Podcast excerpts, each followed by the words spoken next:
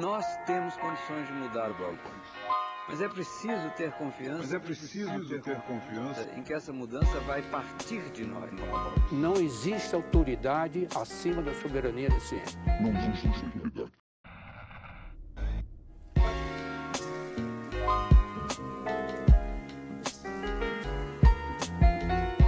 Olá a todas e a todos, bem-vindos a mais um Nós da Nutrição Narrações, e esse é o segundo projeto de narrações de documentos sobre alimentação e nutrição do podcast. Nesse episódio, a Tayana Lindemann irá narrar o documento Desmistificando Dúvidas sobre Alimentação e Nutrição, material de apoio para profissionais da área da saúde. É uma obra produzida em parceria da Universidade Federal de Minas Gerais com o Ministério da Saúde. Então, um bom programa para todos. Esse material audiofônico não substitui ou altera o conteúdo do produto original, apenas narra. Para uma experiência completa, sugerimos a consulta do mesmo. Ele pode ser encontrado na descrição do episódio.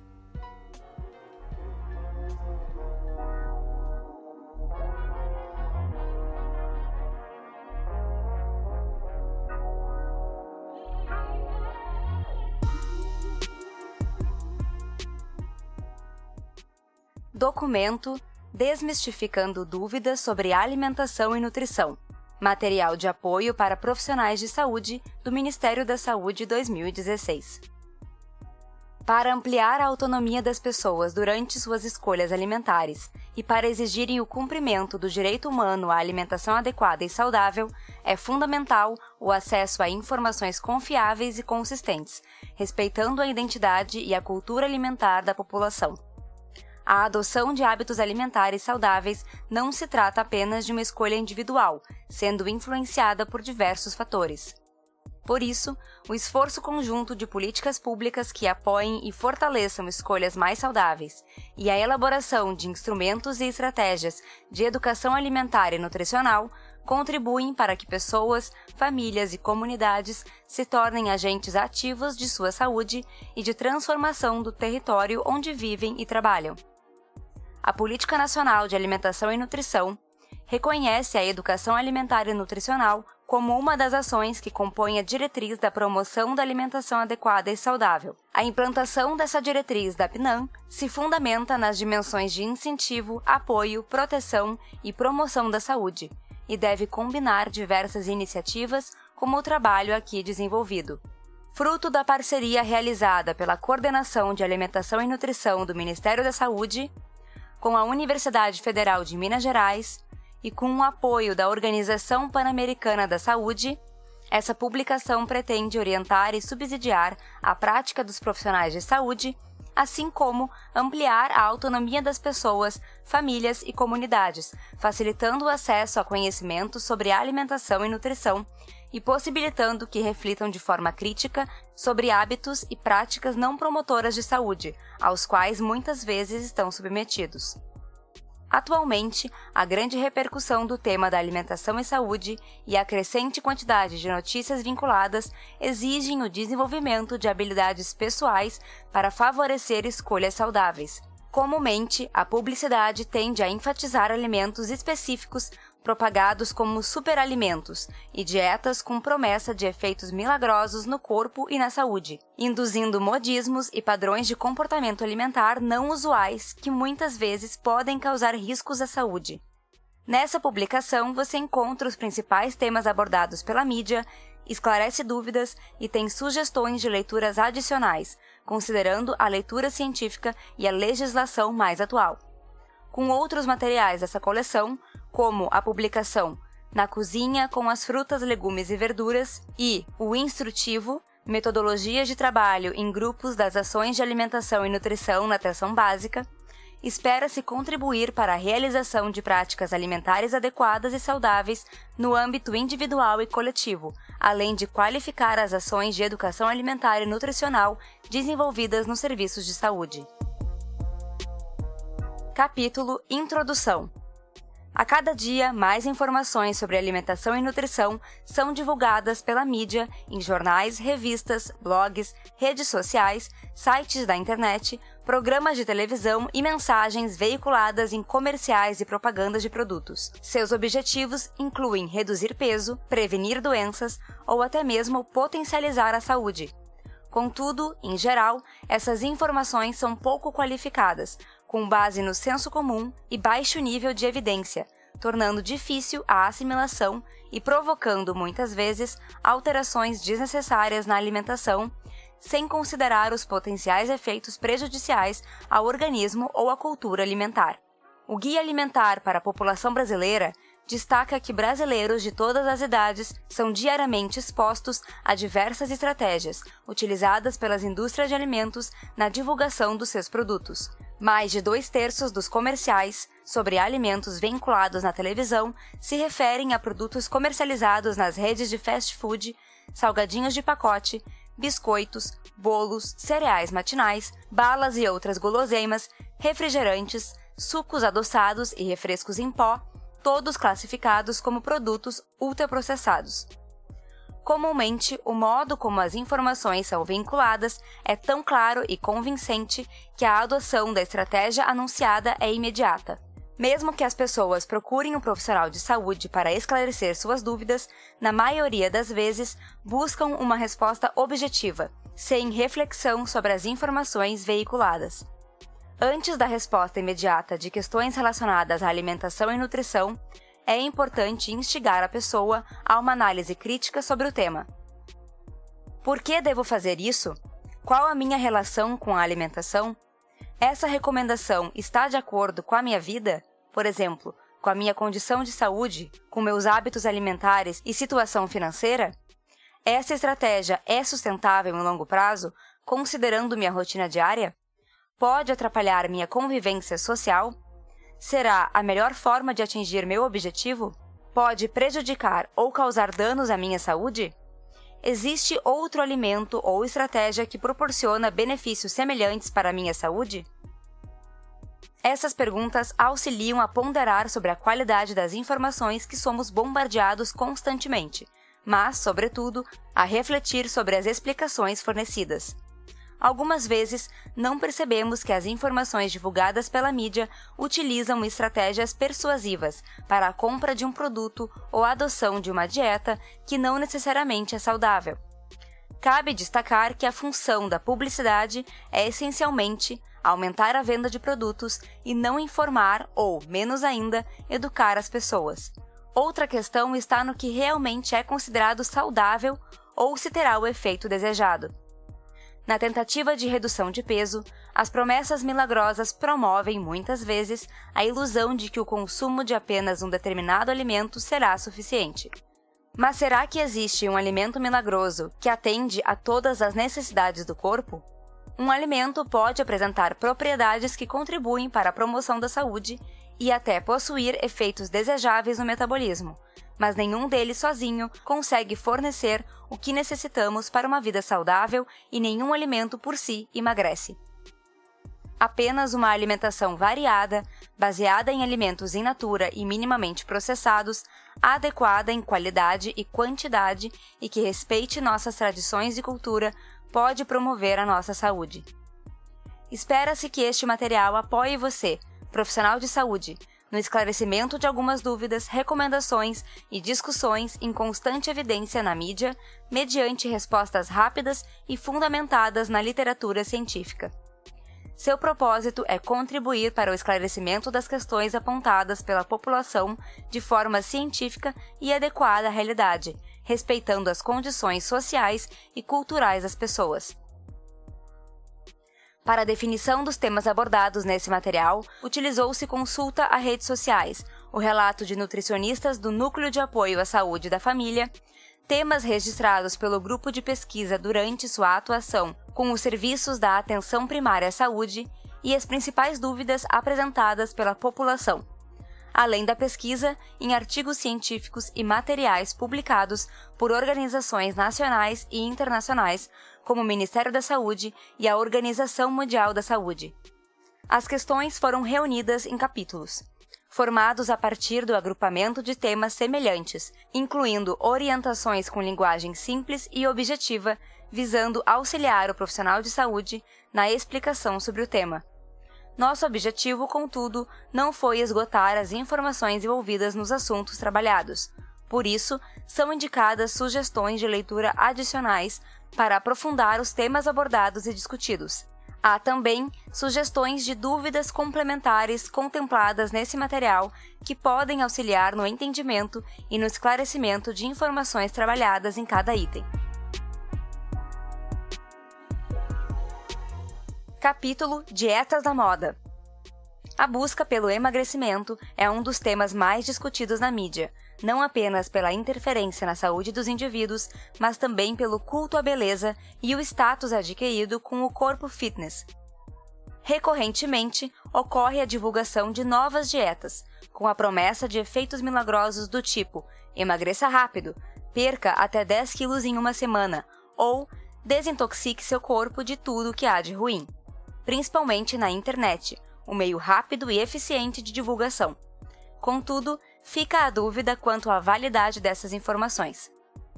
As dietas da moda, que prometem redução de peso rápida e sem sacrifícios, são dissociadas dos diversos determinantes da saúde e da nutrição e constituem padrões de comportamento alimentar não usuais, adotados entusiasticamente por seus seguidores. Seu sucesso é atribuído especialmente à motivação inicial das pessoas pelo contato com algo novo, além da promessa de resultados rápidos. Entretanto, a adesão à dieta é temporária, sendo usualmente abandonada em poucas semanas, uma vez que as mudanças propostas não condizem com os hábitos e o cotidiano do indivíduo. De forma geral, além de não possuírem embasamento científico, essas dietas criam expectativas irreais relacionadas à velocidade e à quantidade de peso perdida podem ainda causar deficiências nutricionais e potenciais riscos à saúde, se conduzidas por um longo período.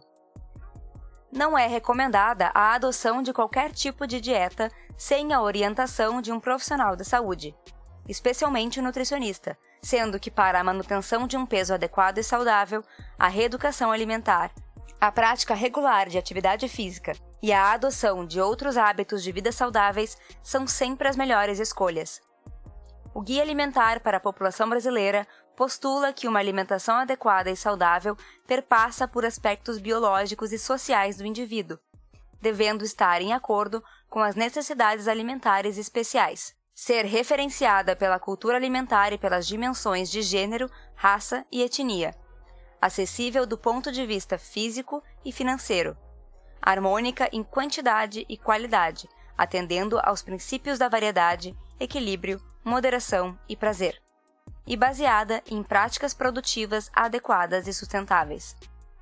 Em contrapartida, as dietas da moda usualmente se limitam a considerar apenas a ingestão de nutrientes e calorias, não abarcando as singularidades do indivíduo e o contexto em que vive.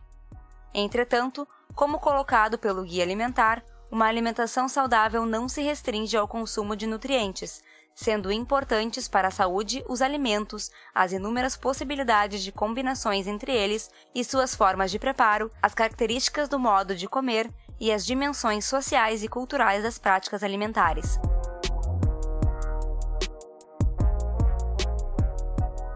Dieta alcalina. A dieta alcalina é baseada no pH dos alimentos, porém ainda não há definição de sua composição. O que foi estudado até o momento é que a sua composição apresenta maior quantidade de frutas e legumes, que, por sua vez, apresentam maior teor de potássio e magnésio, resultando em um pH urinário mais alcalino. A insuficiência de estudos dificulta a compreensão dos mecanismos de ação dessa dieta. Entre os possíveis benefícios da dieta alcalina, tem-se a melhoria na relação potássio-sódio, que pode trazer benefícios à saúde óssea e reduzir a perda de massa muscular. Entretanto, por não haver definição concreta da composição da dieta alcalina, bem como estudos que comprovem seus efeitos, a recomendação fundamenta-se no consumo de frutas e hortaliças. A industrialização da alimentação e a modernização da agricultura vêm impactando significativamente a composição da dieta. A dieta passou a apresentar baixos teores de fibras, vitaminas e minerais, como magnésio e potássio, ao mesmo tempo em que aumentou o teor de gordura saturada, açúcares simples e sódio. Por isso, torna-se mais simples, claro e interessante o estímulo ao consumo de alimentos em natura em detrimento do uso de uma dieta ainda pouco explorada. Esse deve ser o enfoque das orientações nutricionais realizadas pelos profissionais de saúde.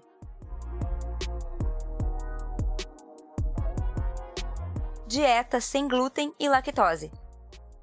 As dietas sem glúten e sem lactose são recomendadas para pessoas que apresentam doença celíaca e intolerância à lactose, respectivamente.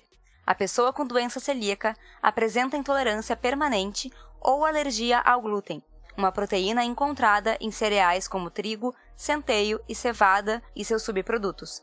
Ademais, a aveia, embora inicialmente não apresente a proteína do glúten em sua constituição, é normalmente cultivada no mesmo terreno que esses grãos, em um processo chamado de rotação, e por isso, frequentemente pode apresentar traços de glúten.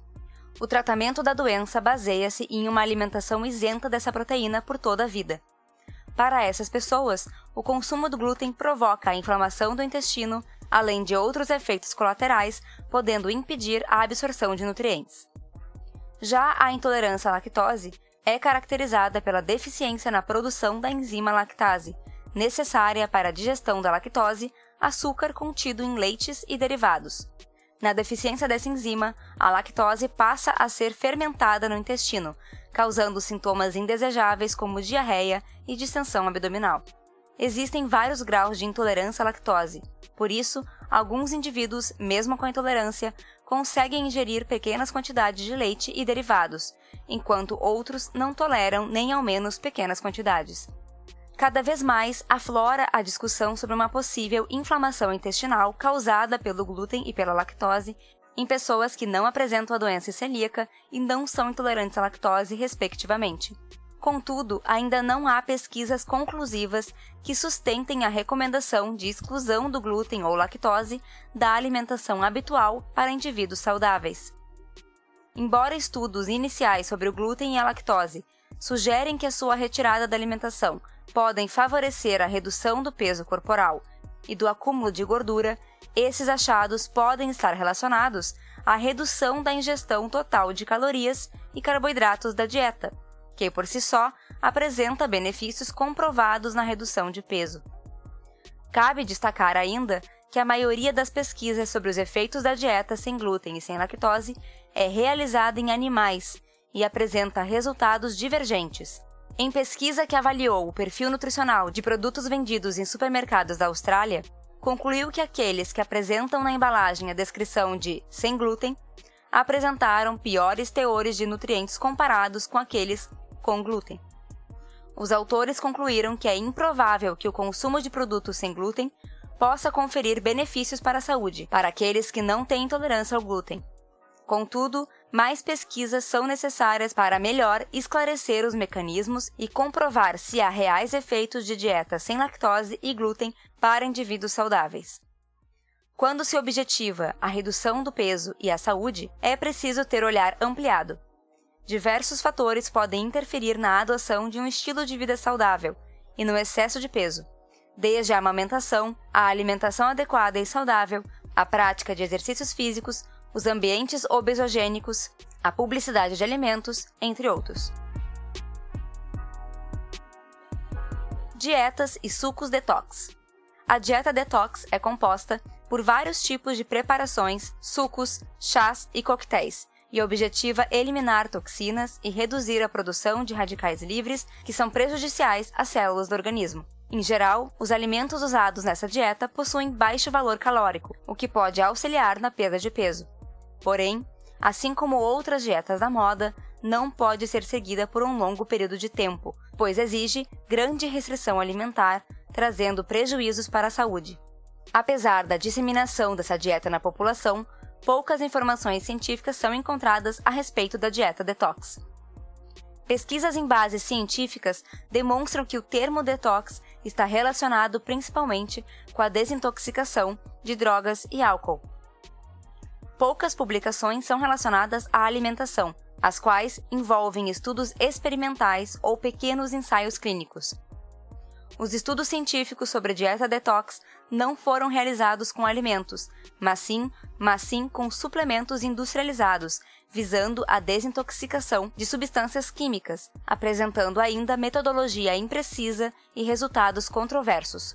A utilização dessa dieta ocorreu em situações de intoxicação por metais pesados como alumínio, chumbo, cádmio, entre outros.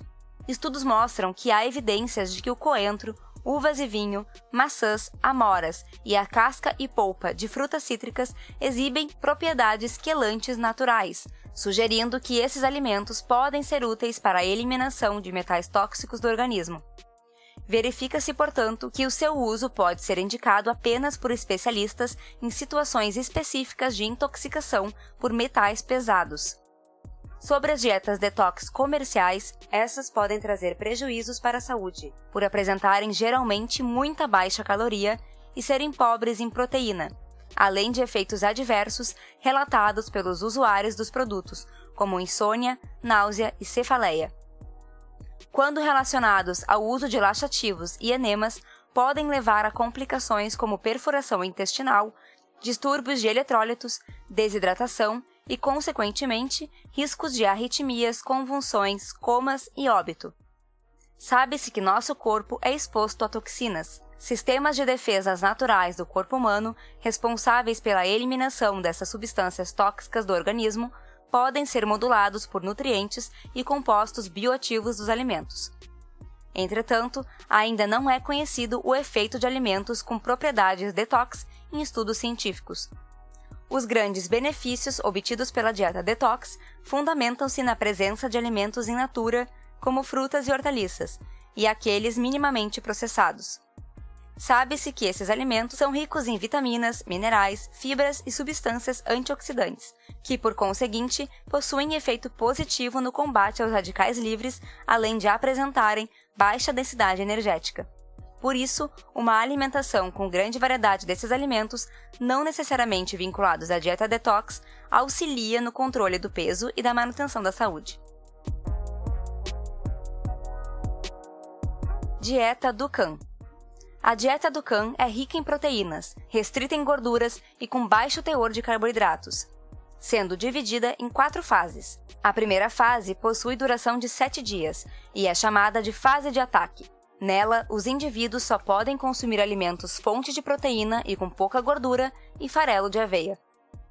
A segunda fase é denominada fase do cruzeiro, em que se continua o consumo de alimentos fonte de proteína e com pouca gordura, com adição de algumas verduras e legumes, e essa fase deve ser mantida até que o indivíduo alcance o peso desejado.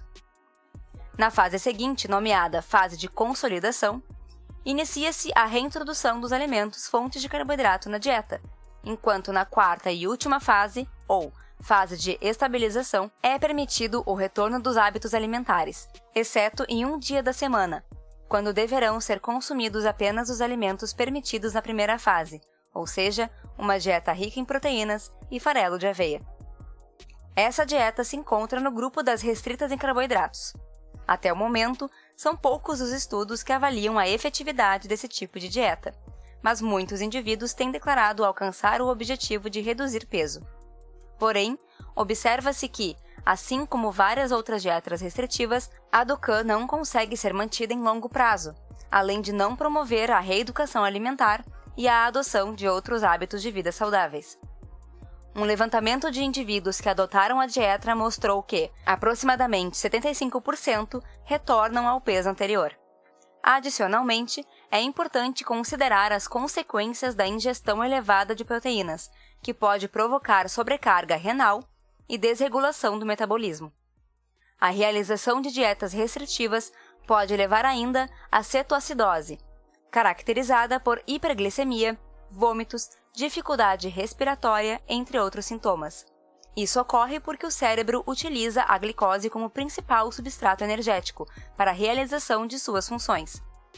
Para que as funções cerebrais sejam mantidas, quando há reduzida quantidade de carboidratos na dieta, o organismo ativa processos para o aumento da glicemia, como a glicogenólise e a gliconeogênese. A falta constante do nutriente ocasiona desregulação do metabolismo, favorecendo a hiperglicemia. Embora rara, Caso não seja bem tratada, a cetoacidose, resultante de dietas restritivas em calorias, pode causar sérias complicações para a saúde. Devido ao fato de a dieta Dukan ser relativamente recente, não se sabe quais são seus efeitos em longo prazo. Mais uma vez, é importante destacar que uma alimentação baseada em alimentos em natura e minimamente processados, que respeite a cultura e os hábitos alimentares do indivíduo e promova a adoção de hábitos saudáveis de vida, é a melhor opção para a saúde. A complementação de pequenas quantidades de alimentos de origem animal, combinações de alimentos de origem vegetal, vários tipos de grãos, raízes, tubérculos, farinhas, legumes, verduras, frutas e castanhas constituem base excelente para a alimentação nutricionalmente balanceada, saborosa e culturalmente apropriada. Dieta vegetariana. O número de adeptos da alimentação vegetariana é crescente em todo o mundo. Muitos são os motivos que levam o indivíduo a aderir ao vegetarianismo, como preocupações com a saúde, meio ambiente, ética, economia e religião, ou ainda por não gostar do sabor dos produtos de origem animal. Sejam quais forem os motivos, indivíduos vegetarianos, em sua maioria, apresentam um estilo de vida saudável, praticam atividade física regularmente e frequentemente não fazem uso de bebidas alcoólicas e tabaco, o que é bastante favorável à saúde. O vegetarianismo caracteriza-se pela exclusão de carnes e derivados da alimentação. Existem ainda os vegetarianos estritos, que excluem também os ovos, leites e derivados. Mas a questão principal é: a dieta vegetariana fornece todos os nutrientes necessários ao bom funcionamento do organismo? A resposta é sim, pois a dieta vegetariana não apenas exclui os produtos cárneos, mas também os substitui por cereais, em grande partes integrais, leguminosas, oleaginosas, frutas e hortaliças, que, quando consumidos em combinações adequadas, atingem as recomendações para indivíduos saudáveis em todos os ciclos da vida. Essa constatação é feita principalmente se continuarem a consumir ovos, leites e derivados. Porém, atenção especial deve ser dada para vitaminas D e B12, encontradas em alimentos de origem animal. Alguns vegetarianos, principalmente os estritos, podem ter deficiência desses nutrientes e, por isso, devem controlar regularmente os níveis sanguíneos dessas vitaminas e fazer acompanhamento com médicos e nutricionistas. Estudos têm demonstrado que indivíduos vegetarianos apresentam menor risco de desenvolver doenças como obesidade, diabetes, hipertensão arterial sistêmica, doenças cardiovasculares e certos tipos de cânceres, principalmente de intestino e reto. Isso se deve ao elevado conteúdo de fibras, vitaminas, minerais e gorduras insaturadas presentes nos vegetais, além do estilo mais saudável de vida que essas pessoas geralmente adotam. Além disso, as dietas vegetarianas podem apresentar menor densidade energética e menor conteúdo de gorduras saturadas, quando comparadas às dietas ocidentais que incluem carnes e derivados. Entretanto, pode ocorrer que, ao excluir da dieta alimentos derivados de proteína animal, os vegetarianos realizem substituições pouco saudáveis, aumentando a quantidade de carboidratos consumidos. Por isso, sugere-se que sejam acompanhadas por nutricionistas, para melhor orientação da substituição dos alimentos, sem risco de deficiência ou quantidades excessivas de nutrientes. Embora o consumo de carnes ou outros alimentos de origem animal não seja imprescindível para alimentação saudável, sua restrição, assim como de outros alimentos, requer maior atenção na combinação dos demais alimentos que fazem parte da alimentação. Quanto maior a restrição, maior a necessidade de atenção. Em ambos os casos, vegetarianos ou onívoros, deve-se prezar pela combinação de alimentos em natura e minimamente processados em preparações culinárias que proporcionem prazer e saúde.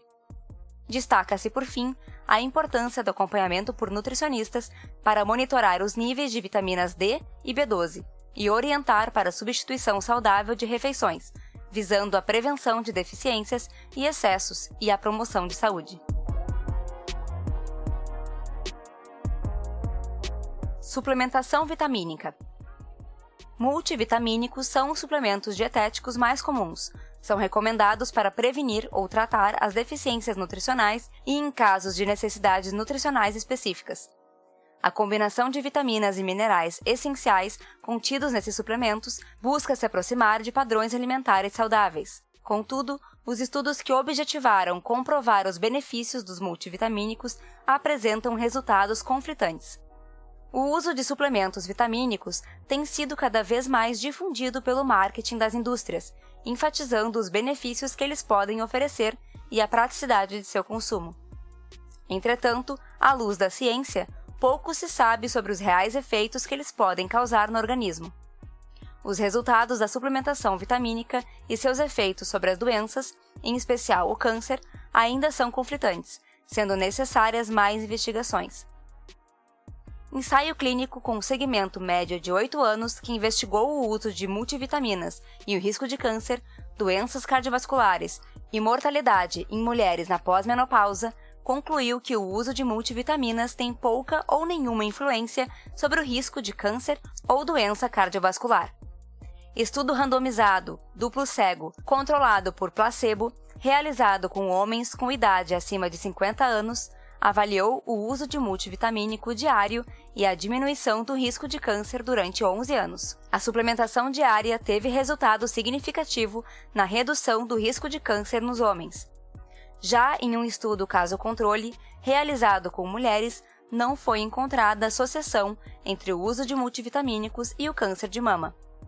O consumo de alimentação variada, saudável e em quantidades adequadas permite suprir a demanda de vitaminas e minerais que o organismo precisa para a maioria das pessoas. Estudos mostram que a proteção que o consumo de frutas, legumes e verduras confere contra doenças crônicas não transmissíveis como hipertensão arterial, obesidade, diabetes, entre outras, é superior à de suplementos com nutrientes individuais, e que o efeito benéfico sobre a prevenção de doenças advém do alimento em si e das combinações de seus componentes, mais do que nutrientes isolados. Nenhum alimento é completo, com exceção do leite materno para crianças até 6 meses, ou seja, não há alimento que possui todos os nutrientes em quantidade suficiente para atender às demandas nutricionais.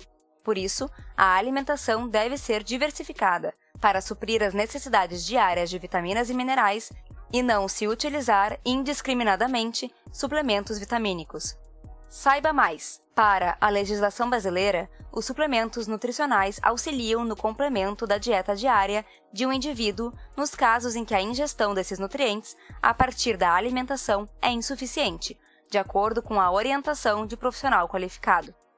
Há algumas situações em que a suplementação nutricional deve ser considerada, como ácido fólico para gestantes, vitamina D para indivíduos com níveis plasmáticos baixos dessa vitamina, vitamina B12 para vegetarianos estritos, polivitamínicos para indivíduos que passaram por cirurgia bariátrica, alguns casos de alergias alimentares, entre outros. Muitas indústrias, na tentativa de medicalizar a alimentação, enfatizam possíveis benefícios que os multivitamínicos podem oferecer à saúde, o que leva muitas pessoas a investirem nesses suplementos. Entretanto, nos alimentos in natura e minimamente processados já estão disponíveis as vitaminas e os minerais que precisamos para uma alimentação saudável e a necessidade de suplementação deve ser criteriosamente avaliada por médico ou nutricionista, observando a dose indicada, o modo e o tempo de uso.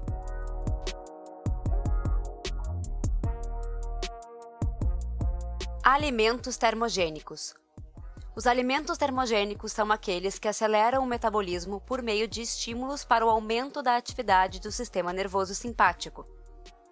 Os alimentos que são difundidos como termogênicos são algumas frutas, verduras, café, chás, especiarias e ervas, incluindo alecrim, pimentão, aipo, hortelã, soja, pimenta, brócolis, chá verde, canela e gengibre. Alguns fitoquímicos presentes nesses alimentos causam esse efeito termogênico e, em alguns casos, o aumento da oxidação de lipídios. Apesar de já demonstrados cientificamente os efeitos de alguns fitoquímicos sobre o metabolismo e oxidação lipídica, fazem-se necessários novos estudos visando esclarecer a quantidade necessária para exercer essas funções. Outro ponto fundamental refere-se às diferenças entre o consumo do alimento e a administração isolada do fitoquímico, uma vez que os resultados com a ingestão dos alimentos são fracos e as quantidades de consumo não estão determinadas. Um estudo realizado com 19 indivíduos adultos saudáveis com idades entre 18 a 50 anos e com índice de massa corporal IMC entre 20 a 30 quilos por metro ao quadrado pesquisou a suplementação de 2,5 miligramas de capsaicina, presente principalmente nas pimentas, nas três principais refeições. Os resultados concluíram que a capsaicina tem efeito termogênico, levando a um balanço energético negativo de 20,5%, devido ao aumento da oxidação de lipídios, além de não promover alteração na pressão arterial. O gengibre apresenta alguns componentes que poderiam ocasionar aumento da termogênese. Entretanto, esse efeito não foi comprovado em seres humanos. Estudo com 25 homens saudáveis avaliou o efeito de especiarias na termogênese e na saciedade. Ingestão na dieta de 20 gramas de gengibre, 8,3 gramas de rábano, 21 gramas de mostarda e 1,3 gramas de pimenta preta. Nenhum efeito sobre a termogênese e a saciedade foi observado. São necessários mais estudos para avaliar os efeitos do gengibre sobre a termogênese. Há relato do efeito termogênico da canela, porém poucos estudos comprovam essa informação. Pesquisas com animais demonstraram o benefício da canela na melhoria da sensibilidade à insulina, redução da glicemia de jejum e do colesterol LDL. Um estudo em humanos pré-diabéticos em uso de canela mostrou diminuição da glicemia de jejum e gordura corporal. Esse resultado também pode ser explicado pela melhora da tolerância à glicose e precisa ser melhor investigado. Pesquisas mostram que a cafeína tem efeito termogênico na dose de 600 mg, correspondente a aproximadamente 5 xícaras de chá de café, podendo aumentar o metabolismo de 5 a 8% durante as primeiras 24 horas de ingestão. Entretanto, quando comparados indivíduos que consomem dieta hipocalórica acrescida de cafeína com indivíduos que consomem dieta hipocalórica sem cafeína, a redução de peso é semelhante entre os grupos, sugerindo que a sua utilização não gera benefícios adicionais. Contudo, a suplementação ou consumo excessivo de cafeína pode produzir efeitos prejudiciais no sono, dor de cabeça e hiperatividade. Indivíduos com gastrite ou úlcera gastrointestinal devem evitar a ingestão de café, uma vez que a bebida leva ao aumento da produção de ácido gástrico, resultando em irritação da mucosa. Em relação às doenças cardiovasculares, o efeito da cafeína no aumento da pressão arterial e da dislipidemia ainda apresenta resultados conflitantes. Estudos de revisão envolvendo investigações sobre o chá verde apontam que ele possui efeito termogênico. Contudo, a dose necessária para obter esse efeito é variável, não sendo estabelecida a quantidade exata. Em relação ao peso, os resultados ainda são controversos. Geralmente, a diminuição do peso obtida não é muito significativa. Apesar da escassez de resultados concretos a respeito da possível ação termogênica desses alimentos, ervas e especiarias, alecrim, hortelã, pimenta, gengibre, canela, alho, cebola, salsinha, cebolinha e outros temperos naturais são muito úteis na elaboração de preparações culinárias, já que incrementam o seu sabor, diminuindo ou mesmo eliminando a necessidade de adição de sal. O café e os chás, por sua vez, são opções de ingestão de líquidos que fazem parte do hábito alimentar da população brasileira e podem fazer parte de uma alimentação saudável desde que a adição de açúcar seja nula ou mínima e sejam consumidos considerando os aspectos citados. Suco verde. O suco verde é obtido a partir da combinação de vegetais folhosos como couve, agrião, rúcula e espinafre, e frutas cítricas como laranja e limão, além de alimentos ditos como detentores de propriedades funcionais, como gengibre, linhaça, chia, entre outros. Entretanto, cabe cautela na definição de um alimento funcional. Segundo a Agência Nacional de Vigilância Sanitária, a Anvisa, o alimento com alegação de propriedade funcional, além de suas funções básicas, deve produzir efeitos fisiológicos e ou metabólicos e ou benéficos à saúde, podendo ser consumido sem supervisão médica. Para receber a classificação de alimento funcional, este deve passar por análises e comprovadas alegações funcionais para o produto final, não para seus ingredientes e componentes. A combinação de vegetais e frutas no suco favorece aumento no aporte diário de fibras, vitaminas, minerais, substâncias antioxidantes e bioativas naturalmente presentes em todas as frutas e hortaliças. As recomendações para o consumo devem basear-se na cultura alimentar do indivíduo, privilegiando o consumo de frutas e hortaliças típicas de seus hábitos. Todavia, é importante variar os alimentos utilizados e realizar a sua adequada higienização. Há ainda a recomendação do consumo do suco verde em jejum para favorecer a absorção de nutrientes e potencializar seu efeito emagrecedor. No entanto, não existem estudos científicos que comprovem tais informações. Na verdade, por ser uma importante fonte de vitaminas e fibras, o suco verde, assim como outros sucos naturais, pode ser consumido em qualquer horário como parte de uma alimentação saudável e assim contribuir para o bom funcionamento do organismo. É recomendável, porém, que os sucos naturais sejam consumidos sem ou com quantidades mínimas de açúcar. Saiba mais! Os sucos naturais devem ser consumidos preferencialmente sem coar, visando manter as fibras dietéticas que auxiliam no controle da saciedade, diminuição da glicemia e do colesterol sanguíneo, e sem adição de açúcares para que não haja aumento do conteúdo calórico. Água de berinjela. A berinjela é uma hortaliça que apresenta pigmentação vermelho arroxeada, a antocianina, baixo teor de carboidratos e elevada quantidade de fibras, vitaminas e minerais. Possui efeito popularmente conhecido como redutor do colesterol no sangue, porém comprovado somente em alguns estudos com animais em laboratório. Esse benefício poderia ser explicado pela presença das antocianinas, que contribuiriam para a redução do colesterol sérico total e elevação da lipoproteína de alta densidade de colesterol, o HDL. O colesterol está presente nos alimentos de origem animal e desempenha função de precursor para a síntese de alguns hormônios, vitaminas lipossolúveis e ácidos biliares, além de ser importante para a formação das membranas das células.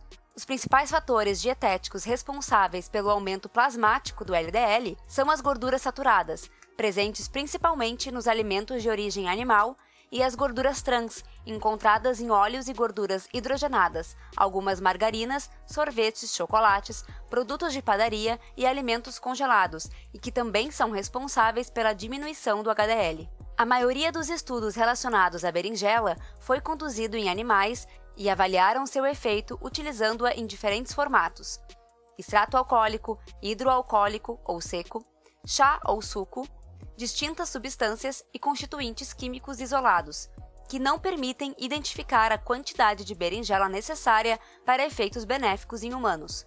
Apesar do amplo uso popular da berinjela, não há evidências científicas que comprovem os efeitos hipocolesterolêmicos ou hipoglicemiantes da água, suco, chá ou extrato de berinjela em humanos. Estudos que utilizaram a berinjela obtiveram resultados semelhantes ao placebo.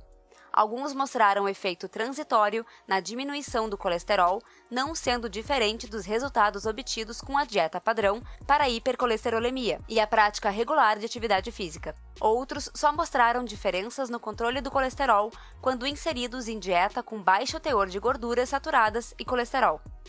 Destaca-se que a berinjela não deve ser recomendada como opção terapêutica substitutiva a medicamentos e ou a dieta, mas deve ser incluída em uma alimentação adequada e saudável como parte de preparações culinárias em função de sua boa qualidade nutricional.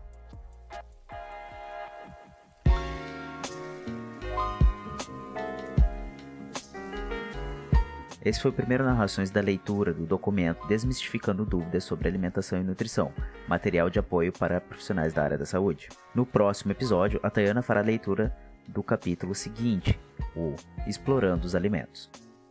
Lembrando que o Nós da Nutrição é um projeto independente e vocês podem nos encontrar nas redes sociais por arroba Nós da Nutrição, sem acento, sem cedilha, ou pelo e-mail contato arroba.